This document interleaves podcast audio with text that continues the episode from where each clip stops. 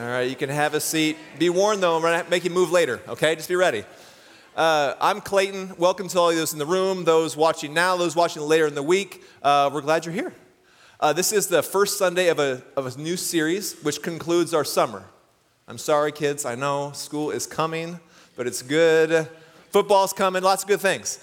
But uh, so we have five weeks here, and the summer, this is the, the final series. We're calling it Summer Stories. So we're going to tell a lot of stories stories of generosity, stories of our King, stories, maybe personal stories, your stories, lots of stories. So, what's been really fun for me today is uh, we've had a summer staff this year. We have three interns. We call them summer staff because they've been staff. And they're going to help lead today. They're going to teach. We're going to teach together. But so we were talking, we've been talking about this series now for a while stories. And we had a conversation the other day and we said, well, they said, why stories? What's so important about stories? They said, Clayton, because stories help us to remember. I said, okay. And they said, but remember what? We remember that God is good. We remember our stories. So today, to start things off, I thought it'd be fitting to start with a story. And most of you know, uh, so I planned to tell this story last week, and uh, my grandpa went to be with Jesus. This is his story. So I heard this story when I was this tall, and this tall, and this tall. I've heard the story over and over and over again. And this story, because it was remembered and shared with me, matters to me. It has shaped me and changed me. So you've heard this story. So we've all heard this story, but I'm going to tell it anyway. Is that right? So it's a story about my grandpa and his family up in northwest Iowa, long time ago, summertime. And so uh, the story goes that for two years on the farm, there was no crop. I don't know why there was no crop. All I know is there was no crop. And when you live on a farm, that's a problem. Third summer, there was a crop. My grandpa would say it was bountiful, that big booming voice. This was the crop that was going to help the family go. One day, though, on the horizon, they notice storm clouds starting to gather. And soon those storm clouds come over the farm, and the sky is just black. And I just had this the other night. You know, when you know, the storm's getting really bad when everything just dies. It's totally still. I wonder if it was one of those kind of storms. Because suddenly the clouds open up, and it's not rain, it's hail. And the hail falls, and the hail falls, and the hail falls. And this crop that was going to make the way, lead them forward, is just gone. So I'm trying to imagine my grandfather and my great grandfather, great grandfather, how their mind might have worked at that time all this hard work, all this labor, three years in a row, a thing you put everything into is gone. But what they did next is what sticks with me, and I hope it sticks with you. So they had a family piano, and they would go, that was where they worshiped as a family. That's where they read this book. That was where they worshiped the God they trusted in always. So their world is falling apart. What did my ancestors do? They walked to the piano. They sat down together as a family, and they were so overwhelmed by what they were looking at, they could not sing. But they went to the God they could trust. Stories matter. Remembering stories matter. And sharing stories matter because they point to a God who is good. Because I don't know what happened after that story. All I know is that I am here and my family is here. And I've watched people in my family go through hard things, but they always return to the God they can trust. So we're going to tell stories this month. So please come back. I think the stories we tell this month might propel us forward into a new year. There's a quote I've been liking as I've been reading or getting ready for this, uh, this sermon. It says this it's by a guy named George Howard. I don't know who George is. I tried to look him up. I'm not sure. I Googled him. A life becomes meaningful when one sees themselves, I changed that as an actor or actress within the context of a story. Perhaps a big, great, and grand story. A story that never ends. When we see ourselves as a part of that story, life becomes meaningful. So, my prayer this month for us is that the storyteller would awaken the storyteller the stories of what He has done, that He is good in our lives, that we can share with others, and that it'll propel people forward. Is that a good prayer? I think it's a good prayer. All right. So I'm going to have our, our guys come up. They're going to have some microphones, and we found a story in here, and we're going to talk about it. All right? Sound good? So this is Caleb Belzer, Elliot Schmidt. Give them a hand. This is the culmination of their summer. And I got to say, pretty brave, right? I mean, who knew they were going to have to do this? So we'll get the chairs up here. I'll be in the middle. You guys go on the sides a little bit.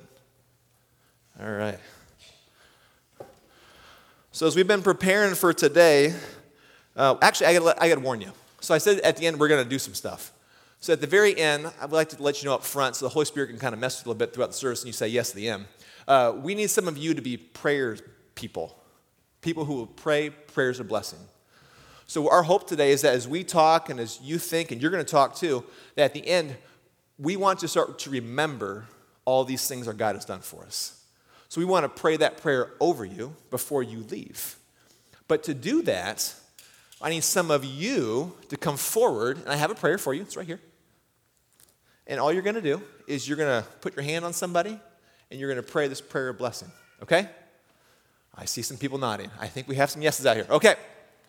So the sentence we've come up with for today that I didn't even come up with, uh, I think the guys did, is this. It'll be up on the screen.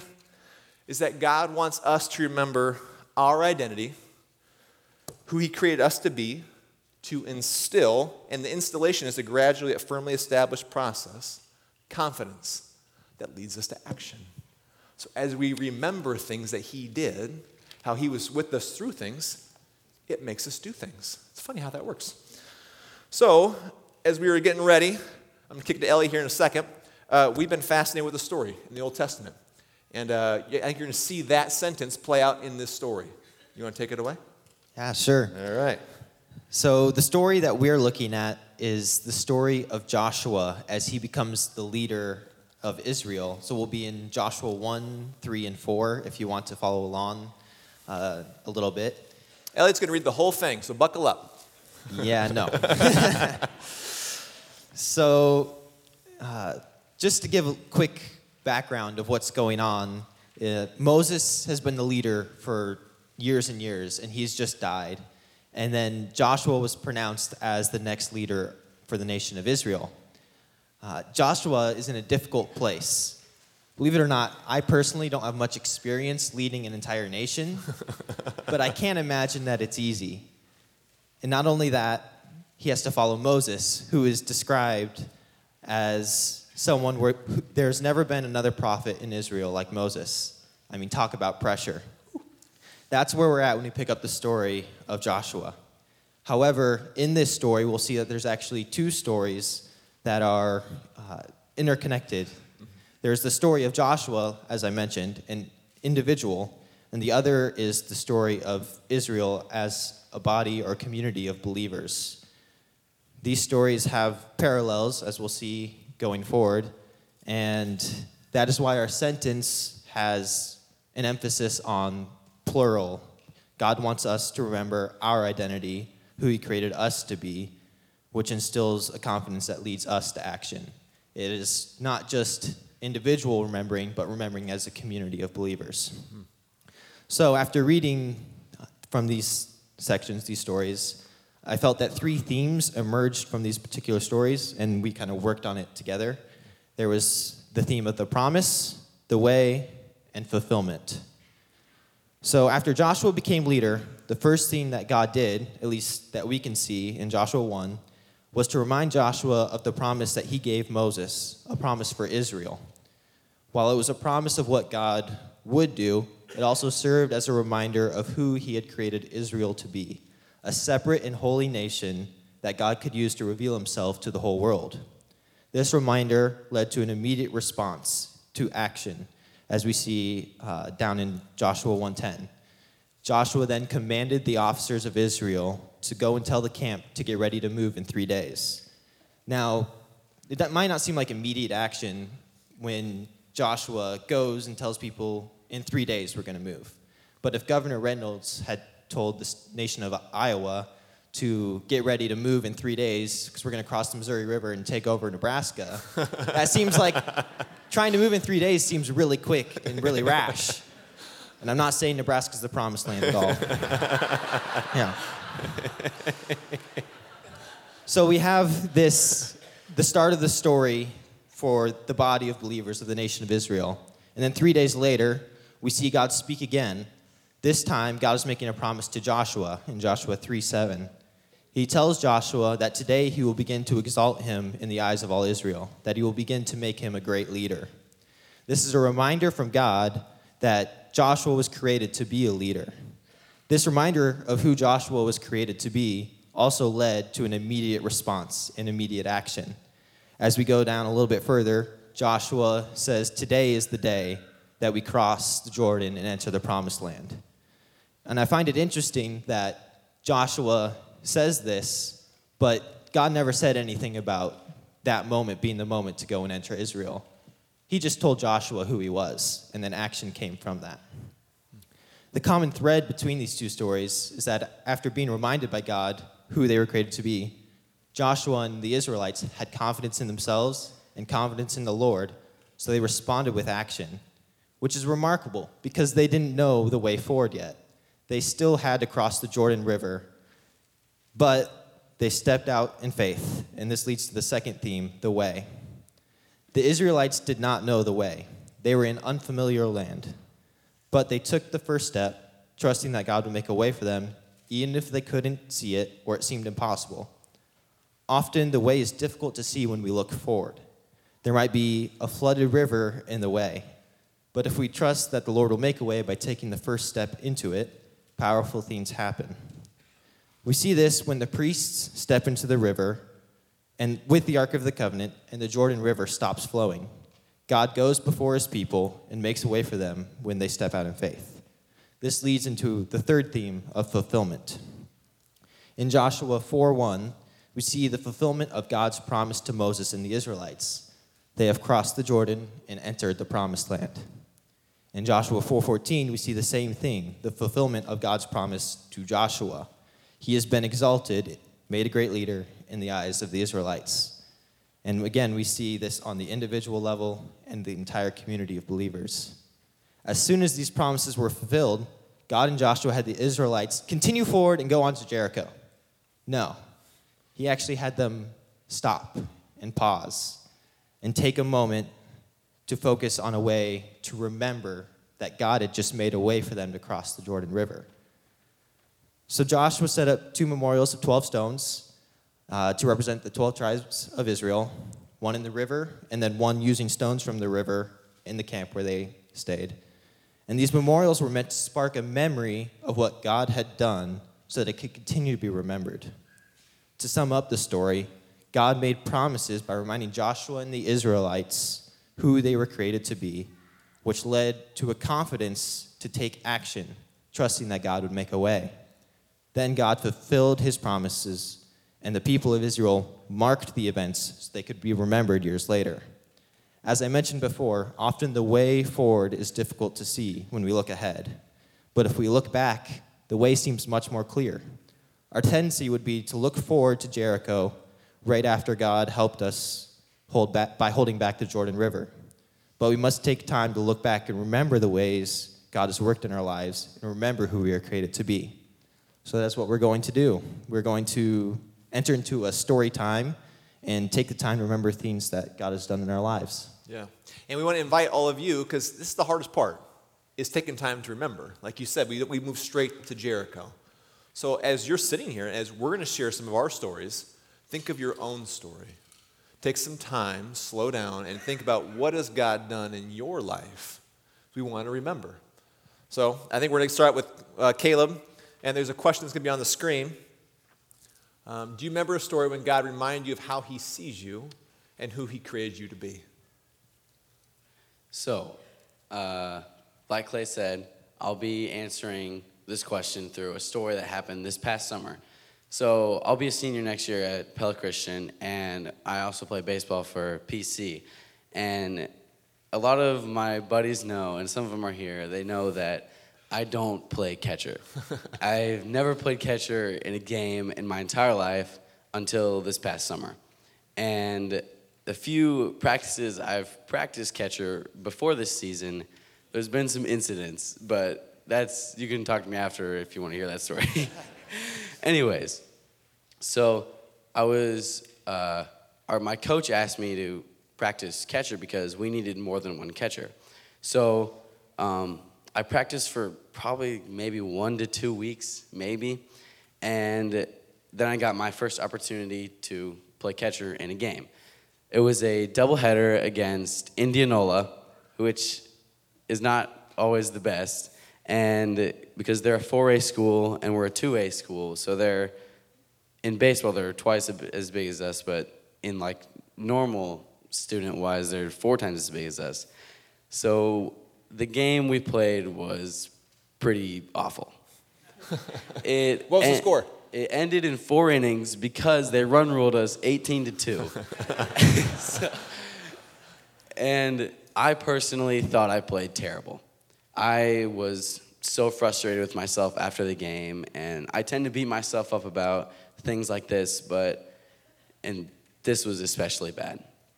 So as soon as the game ended, all I could think about was what I did wrong, and I instantly started crying, and I was bawling my eyes out like a baby, and all I could focus on was that I was the catcher that let all those pass balls get past me. That that was me that watched all those runners cross home plate, every 18 of them.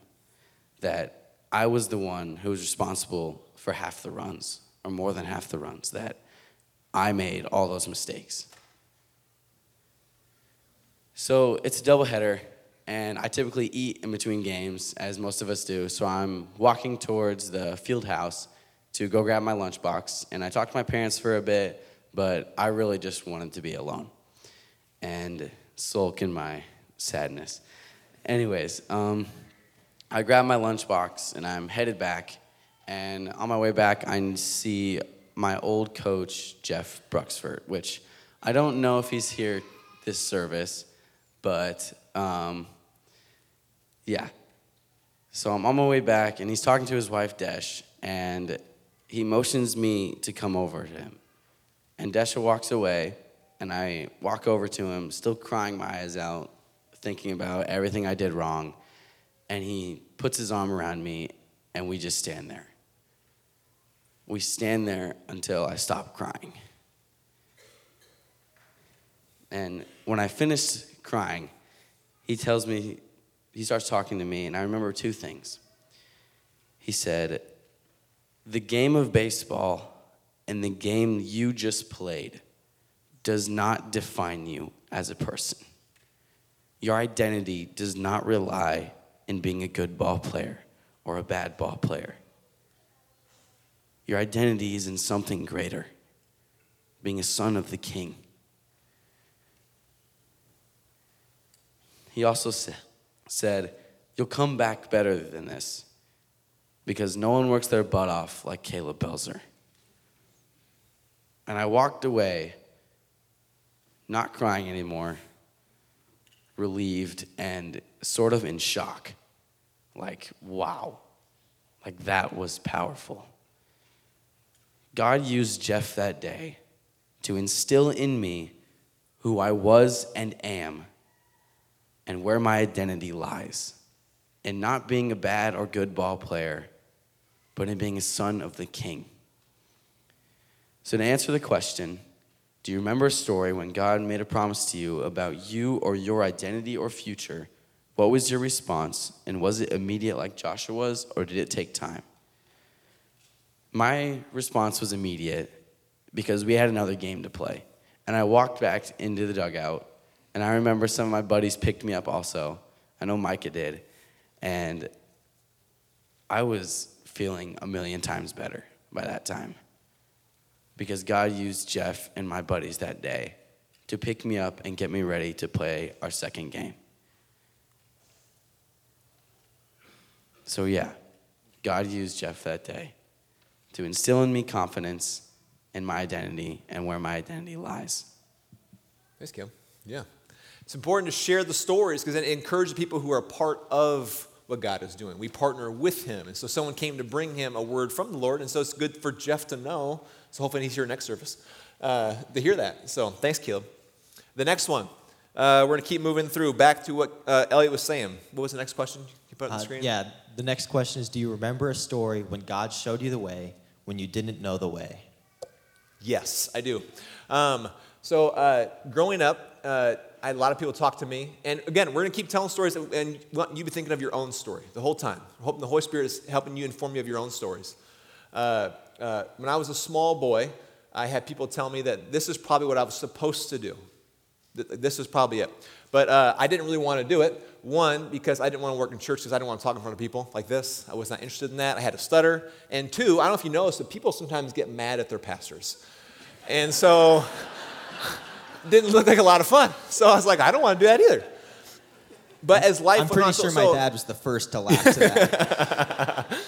uh, so I thought there was a different way for me. I thought, God, you know, I hear what you're saying. I hear these wise people in my life who I love and trust saying some stuff, but I think there's a, probably a better way. And so I liked basketball, and basketball's a good way, but I thought, I, I think I'll go that way. But the problem was that became the way, my thing. That was how I was going to get through life. I was going to play basketball, make money.